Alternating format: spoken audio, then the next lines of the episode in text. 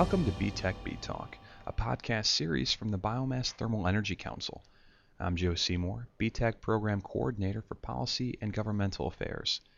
In our monthly podcast, BTEC interviews key decision makers and pioneers of the biomass energy industry. This project is made possible by a grant from the U.S. Forest Service's Wood Education and Resource Center. In our ninth broadcast, we discuss public perceptions of biomass thermal energy, focusing specifically on attitudes towards residential heating appliances and attitudes among the professional engineering trades. Joining us first is John Karakash, registered forester and manager and founder of Resource Professionals Group. John has worked in logging and sawmilling, taught forestry at the secondary level, and been active in field forestry consulting for more than 20 years. In 2010, John co authored a report, Architects and Energy Professionals The Missing Link in Wood Energy, that sought to understand factors driving decisions about HVAC equipment specification using a national online survey of building energy design professionals. John, my first question. I understand that you've looked at the integration of biomass heating in commercial settings, with the engineering trade as the interface. How does the engineering sector view biomass heating? It depends on exactly where the individual is in their education and what they already have have uh, been exposed to.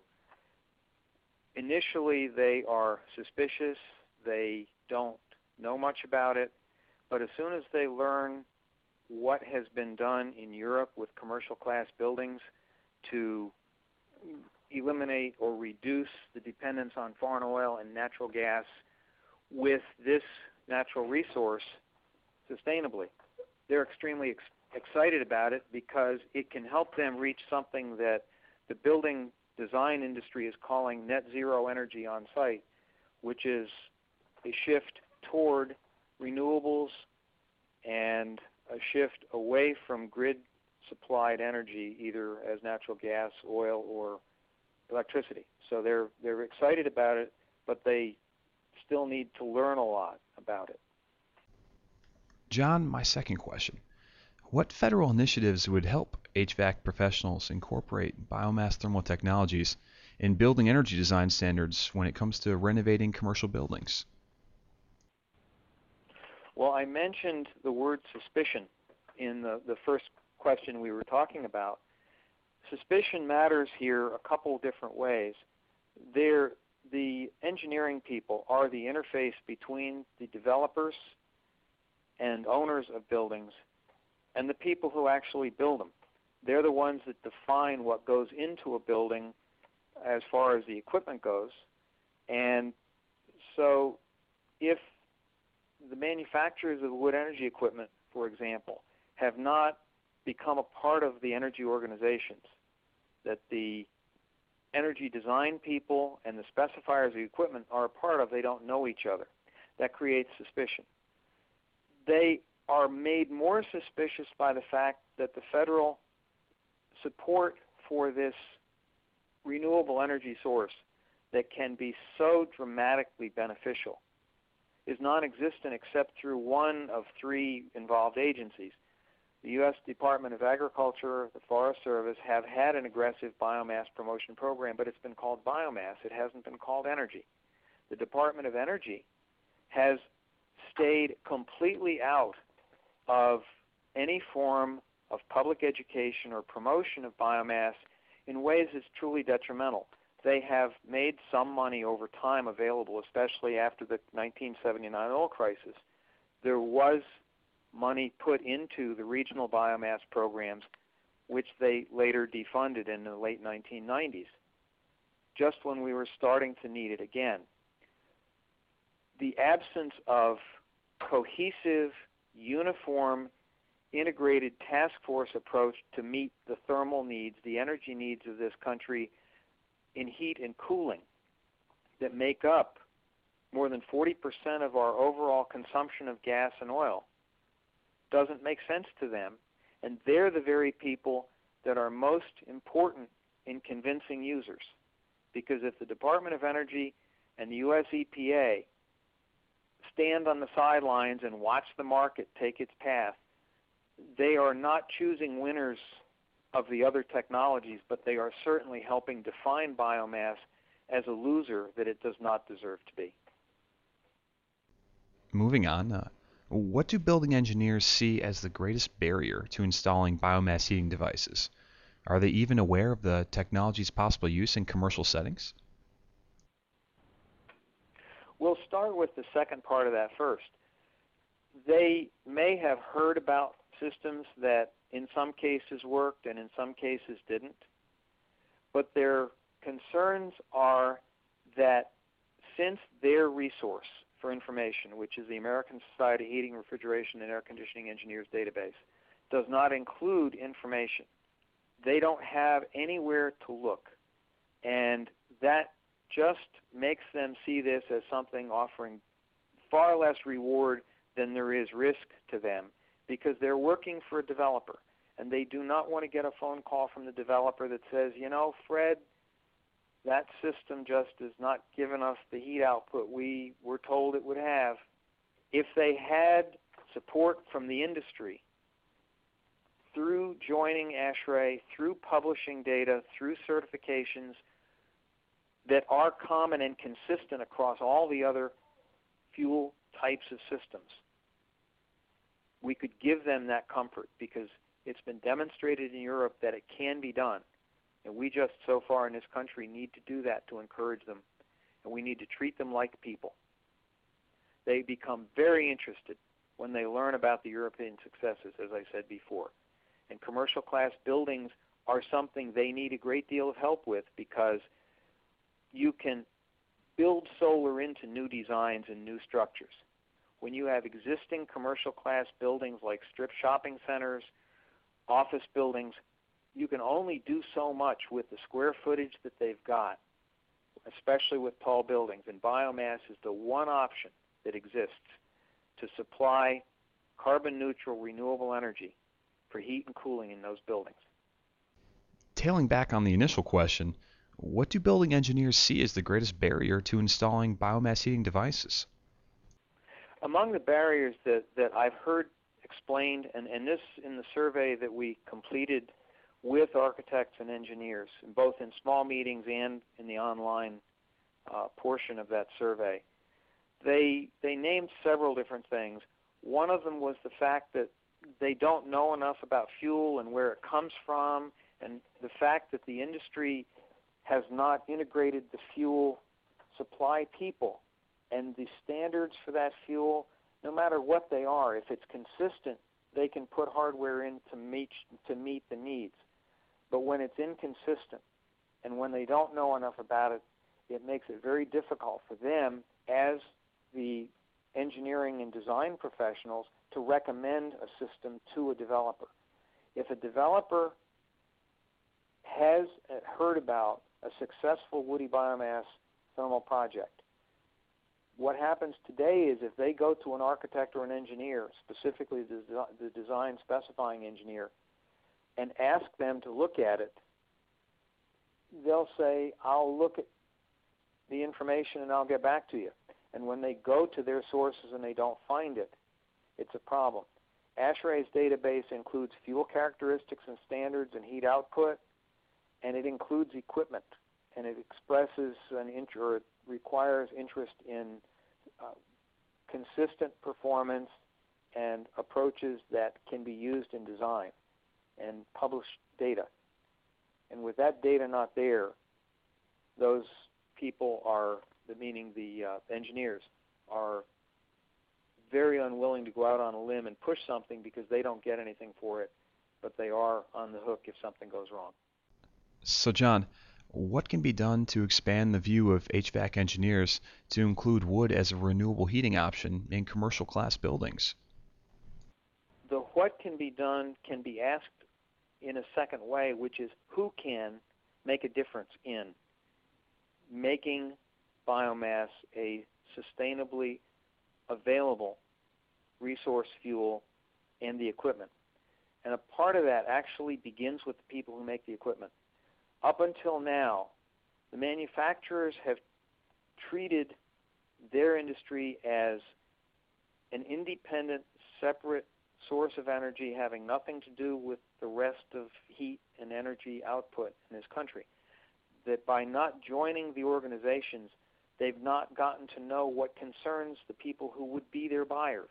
Their buyers are really the engineers and the architects, and those folks all belong to the professional energy organizations. So if the manufacturers and the service people join ASHRAE, just get to know the people. That back and forth will make a tremendous difference in building trust. That's that's the one key. The second thing that they need to do is take the existing hardware that has created problems, and in this area I mean some of the commercial class size equipment that has had mechanical issues they've heard about, and eliminating the particulate emissions, that heavy smoke that comes from the outdoor wood boilers, that is seen across the country as a negative.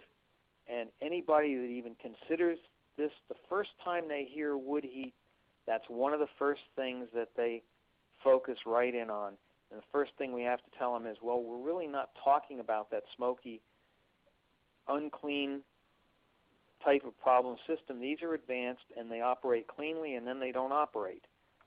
Third thing is is to publish information that's not just promotional, but that's a, is the design specifications that is the kind of uh, resource that architects and engineers typically need for any system.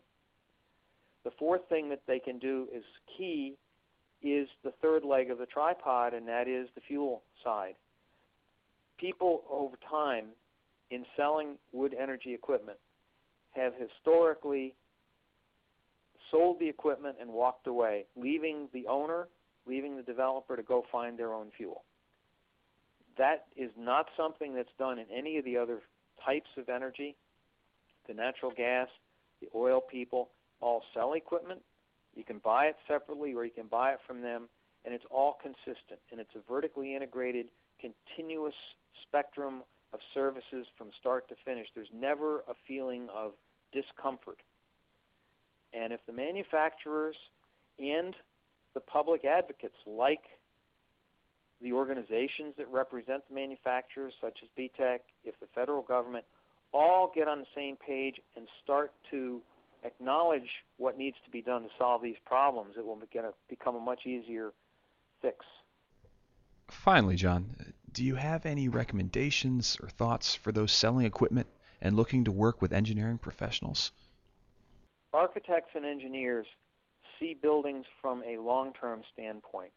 And when they specify equipment that goes in the building, among the concerns they've heard voiced by the developers and owners is the need to get service right now from anybody I can call in a standardized way, along with design performance and knowing they're going to get the heat from it that they're expecting they also need to know that if there does turn into a, a, a problem does develop and there's a breakdown, that they can call local service people and get it sol- get the problem solved, even if it's a weekend and even if the manufacturer is somewhere else.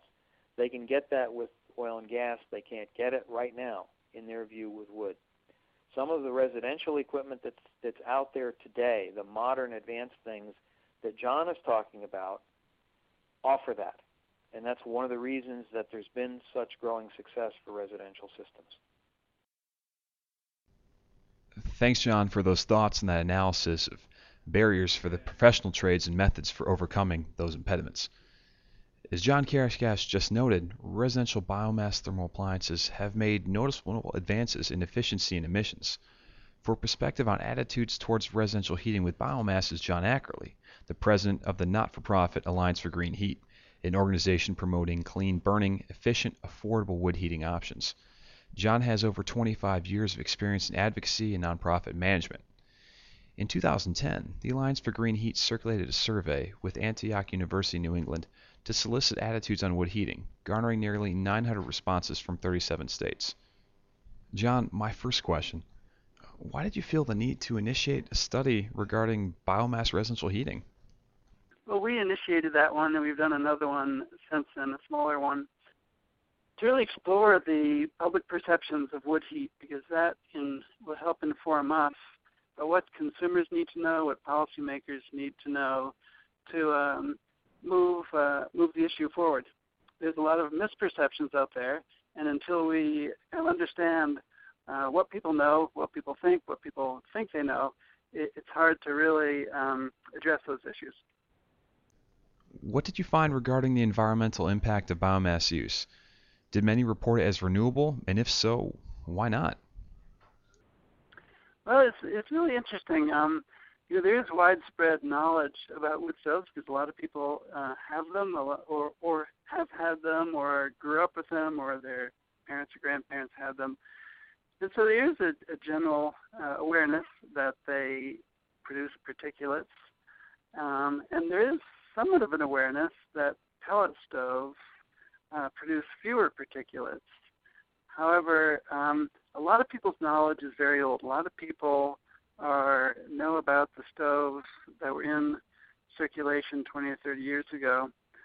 And even though some people know about pellet stoves, there's still a very widespread lack of understanding and knowledge about pellet stoves and the emissions profiles uh, that are much lower coming from them. Now, in terms of sustainability, this is an area where we, we really found um, more misperceptions. A lot of people um, we found uh, thought that uh, cordwood was producing was unsustainably harvested and was uh, contributing towards uh, logging practices that uh, actually were not involved. When people think about um, harvesting wood, they often think about clear cutting, um, more industrial scale logging operations, which indeed are happening, uh, some of which is, we believe, unsustainable. But uh, a lot of people weren't that familiar with how cordwood is harvested and uh, felt that um, this was not sustainable. Now, what most people don't don't realize is that uh, 20 years ago we were using two or three times as much wood, uh, and back then uh, it was sustainable. Now we're using half to a third as much, and uh, in some ways we think people's um, perception that it, it's it's maybe even more of a problem. so so clearly in the area of um, sustainability, there's a lot of there's there's not a high level level of literacy. It's not to say that there's not re- any reason to be concerned, but there's not a high level of literacy about um, how much cordwood is being used, where it comes from, um, and what uh, sustainability sustainability issues are really involved. John, a follow-up question. Did you see a breakdown in perceptions of environmental impact among any uh, noticeable demographics? One some interesting um, things we found. We found that people living in cities think that sustainability is a much bigger issue than people living in rural areas. There, there's a huge gap between the two uh, populations. Um, there's also uh, a gender gap. We we found uh, more men thought it was uh, sustainable than women, and there's also a uh, we also asked asked political affiliation, and we found that there were more Democrats that uh, felt there were sustainability issues than Republicans. Now we didn't delve into exactly what sort of sustainability issues people thought were occurring, whether it's just the volume was too much, or it had impact on wildlife, or water quality, or any of the other, you know, sustainability issues. But um, so it's still a very broad-based uh, question. But there were uh, some interesting demographic uh, trends that popped up. I understand that you also posed the question of support for tax incentives. How did biomass heating rate compare to solar, wind, and geothermal technologies?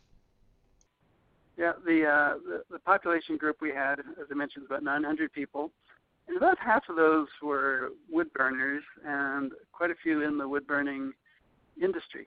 Uh, I should say the thermal uh, heat industry. And there was clearly more people thought that solar was more deserving of incentives than thermal biomass, which is interesting. Even within the thermal biomass industry, a lot of people thought that solar deserved more incentives, and uh, a couple uh, reasons uh, were kind of the common ones that were cited. One is simply that um, solar is not uh, cost effective. Uh, solar cannot stand on its feet today, given its um, its cost, uh, whereas uh, quite a few biomass systems can. And the other reason was there, there were a lot of people, and uh, and this did break down a little bit by political affiliation, that simply didn't agree agree with incentives, and politically didn't think any any uh, renewable should be getting incentives, including biomass, even though they are some of these people were part of the biomass industry.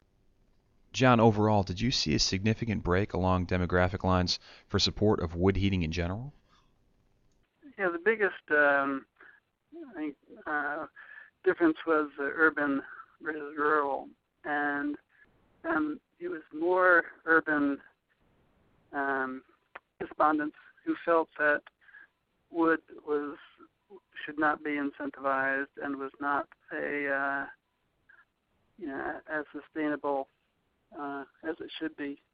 Whereas rural families who use wood more and who live around wood more and who are more connected to the wood-based uh, economy, you know, were very much more favorable towards wood. So that that was a clear divide uh, that we found. We also found a, a distinguishable one, a little, a little bit smaller, between men and women, where men were more favorable towards uh, thermal biomass and uh, or specifically residential wood heating. And lastly, there was uh, also between uh, Democrats and Republicans. We found Republicans tended to be more favorable towards residential wood heating than Dem- Democrats. Were there any takeaways or observations on how to increase support for residential heating appliances? Well, clearly there needs to be more literacy around it. People, you know, uh, you know, if you own a car, you know, you know you have to change the oil, you have to go check your tire pressure and get it tuned up. But you know, the the literature and um, wood heating is, I think, has really dropped in this country from from where it used to be. And so when a person buys a stove or even considers buying a stove, they're not really familiar with you know some of the key things around it that you you uh, should know.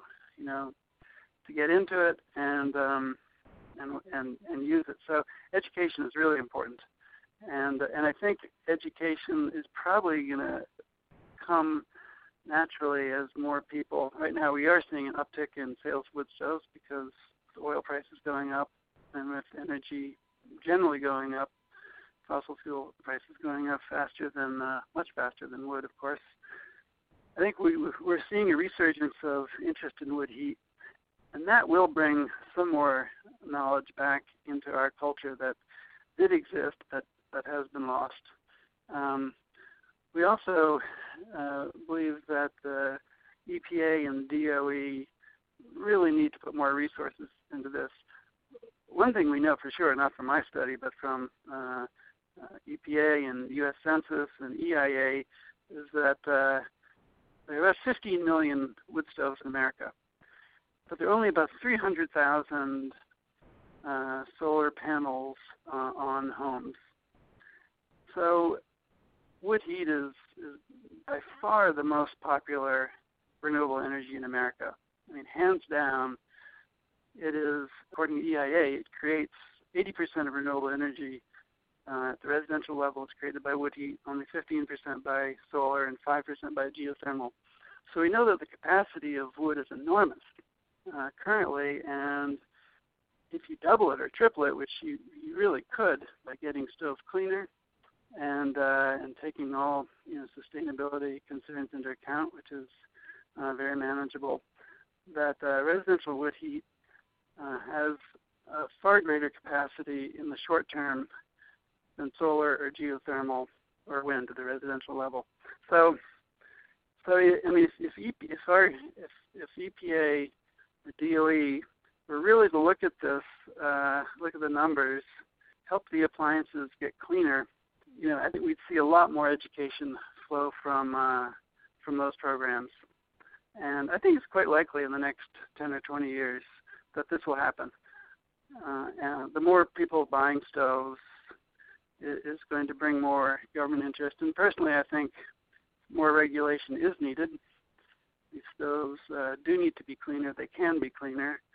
Uh, uh, some of the, a lot of the, the American manufacturers have proven that they can be incredibly clean, and we're learning a lot from Europe too that how clean the boilers can be. Finally, John, you mentioned that domestic appliances are becoming much cleaner. But to help move wood heat forward in America, are there examples abroad we can look to to help accelerate this growth?